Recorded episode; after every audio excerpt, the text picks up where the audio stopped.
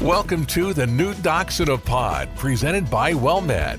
Over the next half hour, Docs in a Pod will educate you about the health and wellness of adults everywhere. Co hosts Dr. Tamika Perry and veteran broadcaster and attorney Ron Aaron will share information to improve your health and well being. And now, here are Ron Aaron and Dr. Tamika Perry. Well, thank you so much for joining us today on Docs in a Pod. We come to you every week with a discussion of a variety of issues affecting patients, both seniors and others. And you can also hear this show on any podcast service that you use to get your podcasts. Today, we take up a very, very important topic in light of this being National Mental Health Month. And our co host, Dr. Tamika Perry, I'm sure gets into this with her patients as well. Dr. Perry is Associate Medical Director at WellMed, oversees several large clinics in the Optum Care North Texas region, and is also an associate medical director whose goal is to support the providers at these clinics. Dr. Perry earned her undergraduate degree from Prairie View A&M University, went on to graduate from Philadelphia College of Osteopathic Medicine, where she was a National Health Service Corps Scholar, completed her family medicine residency at Methodist Charlton Medical Center, where she served as chief resident. Dr. Perry is board certified by the American Osteopathic Board, and she also is a diplomat of the American Board of, of Obesity Medicine. And Dr. Perry, mental health, behavioral health, mental illness, that doesn't affect any of your patients, right?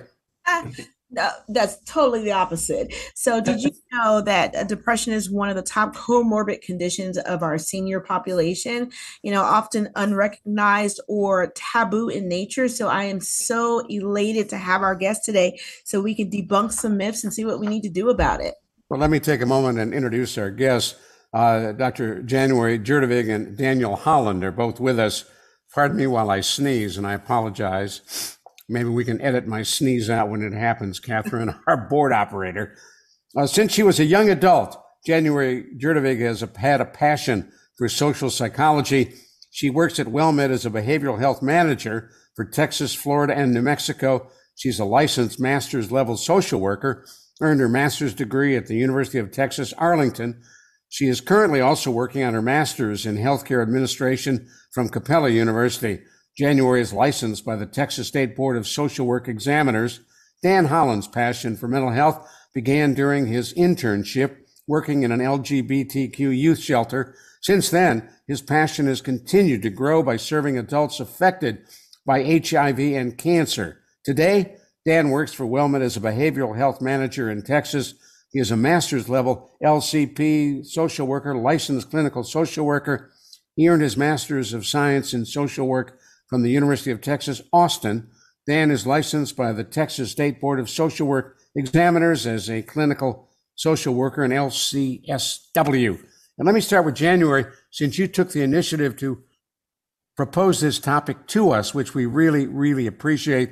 What is it about mental health? As Dr. Perry pointed out, nobody wants to talk about it.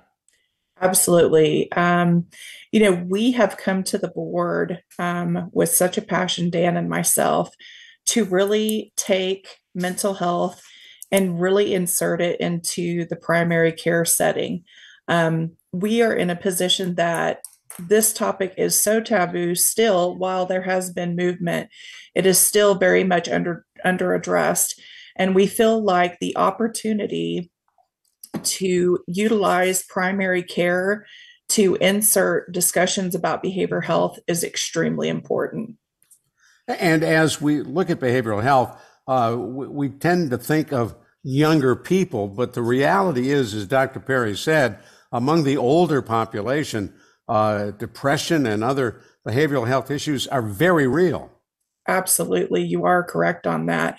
It's it's so unfortunate that even through the pandemic, um, you can really see how uh, people are in a position that they are isolated, they feel lonely. And for them, there is this notion that it is not okay to feel okay, and or, or there is just really an under um, an underestimating of how those feelings affect you uh, in other ways, whether it's sleep, whether it's managing your medical care, um, caring for family members. And so we really want to make sure that people understand that this is something that is quite pervasive. We want people to understand that this is something that we can talk about, and and we're excited to be here to be able to do that today. Dan Holland, the uh, U.S. Surgeon General, just wrote an op-ed piece uh, the other day in a national publication talking about how he was so impacted during the pandemic by loneliness. Here's a guy, very high visibility, a celebrity of sorts, uh, who pointed out what I guess we have come to realize the pandemic, despite the coronavirus, the loneliness associated with us. What did it do to people, Dan? Yeah, we and we know that right now, according to the National Alliance of Mental Illness, that one in five uh, U.S. adults experience mental illness, which is a huge amount, um, huge statistic. And I think loneliness and isolation only propagates um, mental illness. Uh, you know, Dr. Perry referenced that stigma, that taboo um, that prevents people from coming in. Well, that taboo and that stigma is coupled with isolation. Really, you have two forces working against people coming forward and asking for help. And I think just getting over that activating step is a huge hurdle for a lot of people. And it really um, continues and propagates um, these mental illnesses for our older adults. Now, for folks who may have just joined us, you're listening to Docs in a Pod. I'm Ron Aaron, along with our co host, Dr. Tamika Perry, and we're talking on our Docs in a Pod hotline with January Gjerdevig and Daniel Holland, both involved in behavioral health, working for WellMed uh, and, and trying to, I, I would assume, January, educate PCPs, primary care physicians, uh, to be aware of these kinds of issues and to bring them up with their patients. Absolutely. You know, I know that um, I have had much contact with providers who have such a desire to address uh, patients in a holistic manner, you know, making sure that um, their chronic health issues are taken care of, as well as their emotional care. Um, but oftentimes we really come into this place where um, mental health resources are under uh, provided or even just in zip codes that it could be really necessary those those uh, professionals those professionals are not even available to provide that service so you know whether you're looking at medication management you know you're now looking at primary care doctors that really have to uh, wear another hat um, to make sure that um, people are taken care of from an emotional perspective what are some of the Oh, go ahead, Dr. Perry. No, I was probably going to go in the same direction of you. That that's that's so true, and you should be comfortable expressing to your physician, and the physician should be comfortable, or the clinician asking you certain questions to elicit if you have the signs and symptoms of let's just say for depression for instance so i mean dan can you besides just being sad what are some some of the things a patient may experience if they're depressed yeah, uh, lack of energy, um, often called you know lethargy. Um, you'll see a change in interests. You know, uh, withdrawing from things that might be interesting to the patient. Things that once gave them pleasure may not give them pleasure anymore. Even like in serious depression, even foods that used to taste good now won't have much of a flavor. It's a very depression can be a very physical phenomenon. We we often associate the word depression with the word sadness. And while that's certainly true, and tears may be an expression of sadness, maybe a part of it, but there are real physical um, manifestations of this illness that feel almost like an organic illness that lack of energy, drive, lack of pleasure. You can also have sleep disturbances too. Mm-hmm. Uh, you know, when people are depressed, you know, there are changes in the levels of serotonin, epinephrine, norepinephrine and dopamine in your brain. And some of the medicines we provide kind of help stabilize those changes. But it's more than just medicine, it's the services that you all not, not only recommend to us, but you all provide. And what are some of those services? So, both talk therapy and psychiatry um, are available for patients seeking mental health treatment. And you mentioned medications, which I think are very important and powerful tools. And traditionally, psychiatry or your PCP, those with um, medical backgrounds can manage those conditions. Nurse practitioners, PAs that are in the psych field can do that. But also, equally important is talk therapy. A lot of times, thoughts. Um, there's a huge link between our thinking and our feeling and our feeling and our thinking. And by exploring how thoughts affect um, our emotions, we can begin to sort of unravel some underlying beliefs and assumptions that might be um, exacerbating whatever mental health condition is going on. That's an important point. In January, uh, we know statistically, uh, men over the age of 65, especially Anglo men, are, are more likely to commit suicide than the general population. Is that part of this problem that they're not being helped and addressing their depression, for example? Absolutely. And I think a lot of people um, are not even really aware of that statistic, um, which is so scary because if we are not in a position that we can ask these really difficult questions when when people uh, our patients come in to see us um, specifically that population, their success rate is so much higher. And uh, it could have really been addressed um, at that primary care level. Extremely important. I think the whole concept of looking at that and the inclusion of, of emergency 988 should be something that should be shared with with people on the on the uh, call today. So, what would a significant other or or a, a, a parent know in terms of symptoms they would see uh, that their loved one is in trouble? I, I have seen it come in very different uh, ways. Um, I have seen where a person could be completely calm in demeanor um, and just they have just really accepted, they have planned um, something serious out um, that they're going to harm themselves, whether, you know, unfortunately they're going to hang themselves or take medications. Um, I've also seen people come in really distressed state and um, but I can honestly tell you, I have, I myself have not experienced somebody that if you point blank ask um, ask a person with genuine compassion and care to really know what's going on with them, they have been in a position that they would tell me what is going on and that they do feel suicidal. And it is with a plan if that is the case. Uh, and that's important. We'll talk more about that in just a moment. And uh, Dan, I want to come back to you as well in terms of the LGBTQ community, uh, a community that often in our society today continues to be ostracized.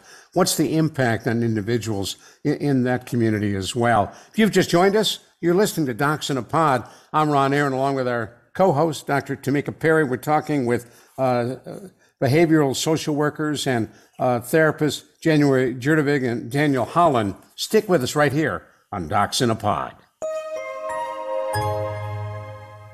Hi, it's Drew Pearson from my friends at WellMed. As a Hall of Famer, I love it when a quarterback and receiver have a great connection. You can be part of a great connection too. Connecting WellMed's high quality healthcare with the highest rated Medicare Advantage plan helps you focus on staying healthy. Call 210 436 6005 or visit wellmedhealthcare.com slash connect. Drew Pearson is a paid spokesperson. Other plans are accepted. For full enrollment details, visit Medicare.gov.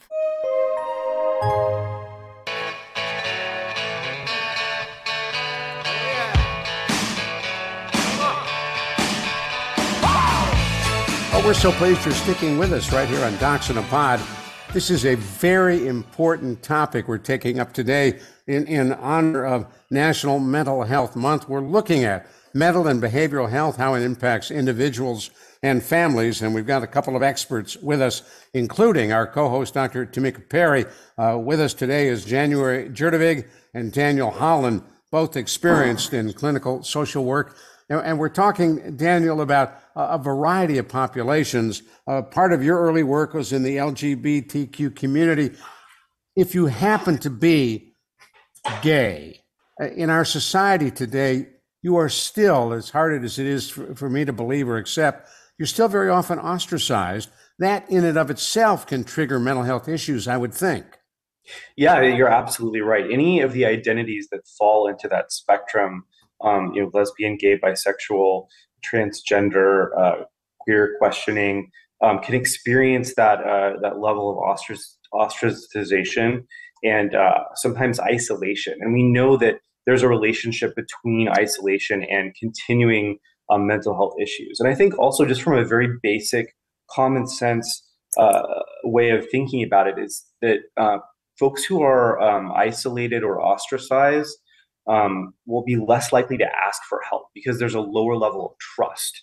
So when they've experienced discrimination or uh, stigma based on their identity, and it can be a variety of different identities. It can even be cultural identity, ethnicity. Um, they're less likely to trust people in power.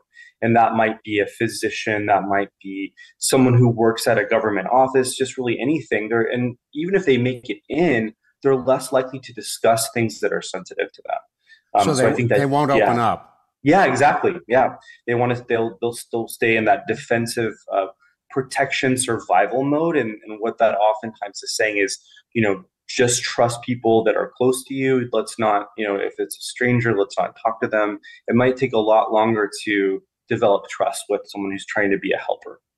Uh, so, January, what's the answer here? How do we get people to open up. We know in some communities, for example, uh, in the Hispanic community, there's great resistance to mental health counseling. There's great resistance to acknowledging a mental health issue, and they're not alone.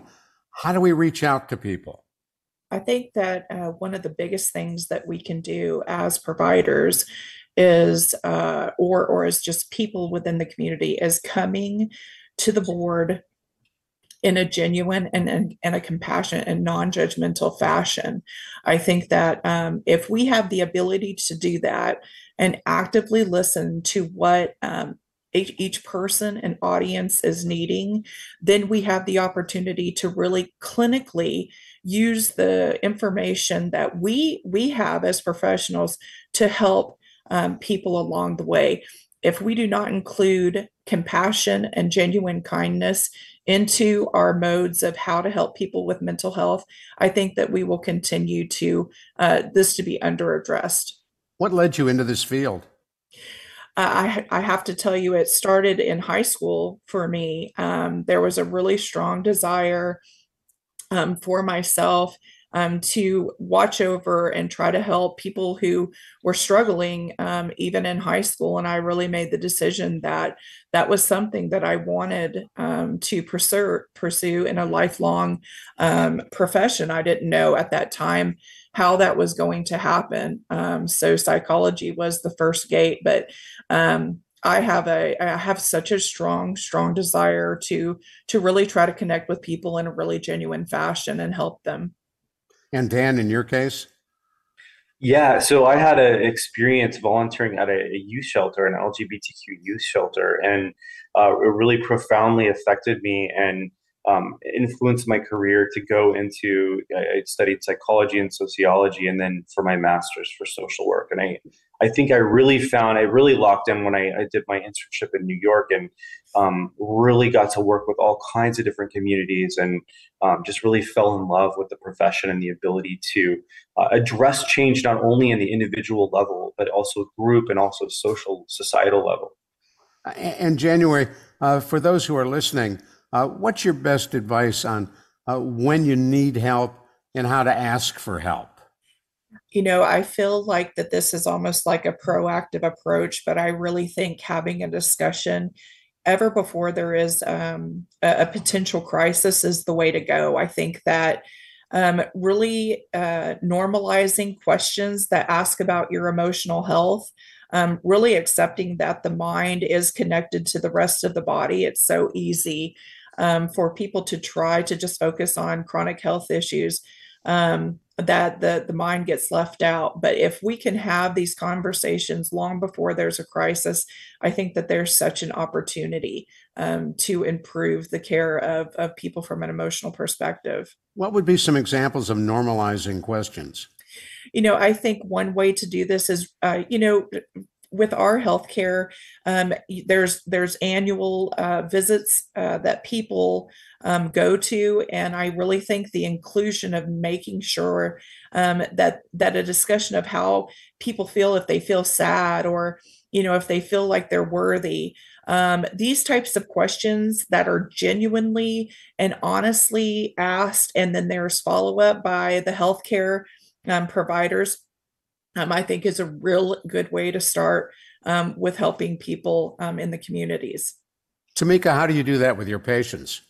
Well, you know, you have to have an open, honest, like January said, compassionate um, relationship with your patients. And you ask, you know, do you, like Dan alluded to earlier, Miss Johnson, I know you like going to the movies every Friday. You haven't told me about any movies lately. What's going on? You know, you're, and I tell people all the time, you're not the happy, perky Miss Johnson that you used to be. What happened? So you have to know your patients and your family members and your friends need to be able to approach need to be able to approach their friends and say, "Listen, what's going on? How can we get some help?" And the one thing that I wanted to ask before we go on is when we get that help January, Dan, how do we know if it do we need a psychiatrist, a psychologist, a counselor, a therapist? How do we know which direction to go? That's a great question. And I think, you know, shopping, so to speak, for lack of a better word, for mental health can be really challenging for folks. Um, it's it's hard, you know, really finding that relationship with the provider. I think is the best indicator of success. Oftentimes, just out of the gate, if this is a new patient to mental health, regardless of whether that person is, you know, social worker, counselor, psychiatrist, psychologist, if they have a good relationship with that provider, they can get all kinds of help. You know, that person will be able to steer them to a different kind of professional if that's what they need. Um, but that good, solid relationship, if they're clicking with that person, that is a huge step. But just to answer your question, generally psychiatrists, nurse practitioners, PAs are the ones who are prescribing psych medication to treat um, mental illness. And the what we call therapists, psychologists, clinical social workers, and professional counselors that's the group that are doing mainly talk therapy. And, and best practices, those two camps work together to treat patients, but sometimes they're officed separately. Some patients may need just and may be fine with just some psychiatric medication management. Some may be great with just that talk therapy piece, and then others, um, and I think best practices is to have a little bit of both. And as you think about looking for that therapist, uh, you could certainly, as you said, start with your PCP. Uh, Dr. Jamie Heisman, a clinical psychologist we often have on, uh, recommends people go to Psychology Today uh, website and type in their zip code, and they'll get a list of uh, uh, therapists and counselors in their area that would be worth exploring. In January, can you test drive a therapist before you make a commitment? Can you come in and you know and see if you get along? Kick the tires. you sure can. You know, uh, one thing that I really encourage people to do is that uh, you are going to interview that person just as much that as I think that a therapist uh, or or a provider should take a look at you and see if there's there's something that they can do. But uh, it is absolutely okay if you are not getting a good therapeutic relationship with that person as dan is saying um, that therapeutic relationship is key uh, to making sure um, that that is a good and successful um, piece of your healthcare. What are the questions you ought to ask a therapist before you make a commitment to uh, engage in a professional relationship you know one of the one of the biggest things that i would say um, if it was my mother if it was you know a family member you want to ask them um, really in all honesty uh, you know are, how what is your mode of therapy? You know uh, for, for us i want to know that this is something that could potentially be brief. Are we going to talk about um, you know like changing behaviors? Are we going to have long discussions where we're talking about the past um, and and that can really help a person point to what type of therapy that they want what kind of provider are they looking for and how quickly are they looking to get um, you know any kind of uh, improvement um, from certain types of therapy. I really my mm-hmm. go ahead. I myself i really uh, feel like looking at empirical data um, looking at cognitive and cognitive behavior type therapies, um, in addition to mindfulness based um, approaches, um, can be really, really helpful in the way of uh, talk therapy specifically. Dan, anything you want to add? I love the way you frame that because there's, you know, all kinds of fancy ways we can talk about therapeutic approaches. But I think from a patient layperson perspective, really you're looking at what is going to work for you. Are you wanting to do more of a deep dive into your history and your past with your therapist, or are you wanting something that's more like tangible, practical in the here and now, or are you wanting both? And I think that is something that really asking your therapist, starting from there, can kind of get you a sense of what and how they operate. And I think just asking the question to your therapist, you know, how how does therapy work with you? How is this going to work? Where how do you get change with your patients? I think is a great it's a question you would ask with your doctor. It's a question you would ask if you were seeing a specialist. You know, what are we going to be doing? Yeah. You get the last word for Dr. Tamika Perry and for our very special guest today. And we're delighted to have January Gjerdevig and Daniel Holland. I'm Ron Aaron. Thanks for joining us. Mental Health Month, it's important. And thanks for listening to Docs in a Pod.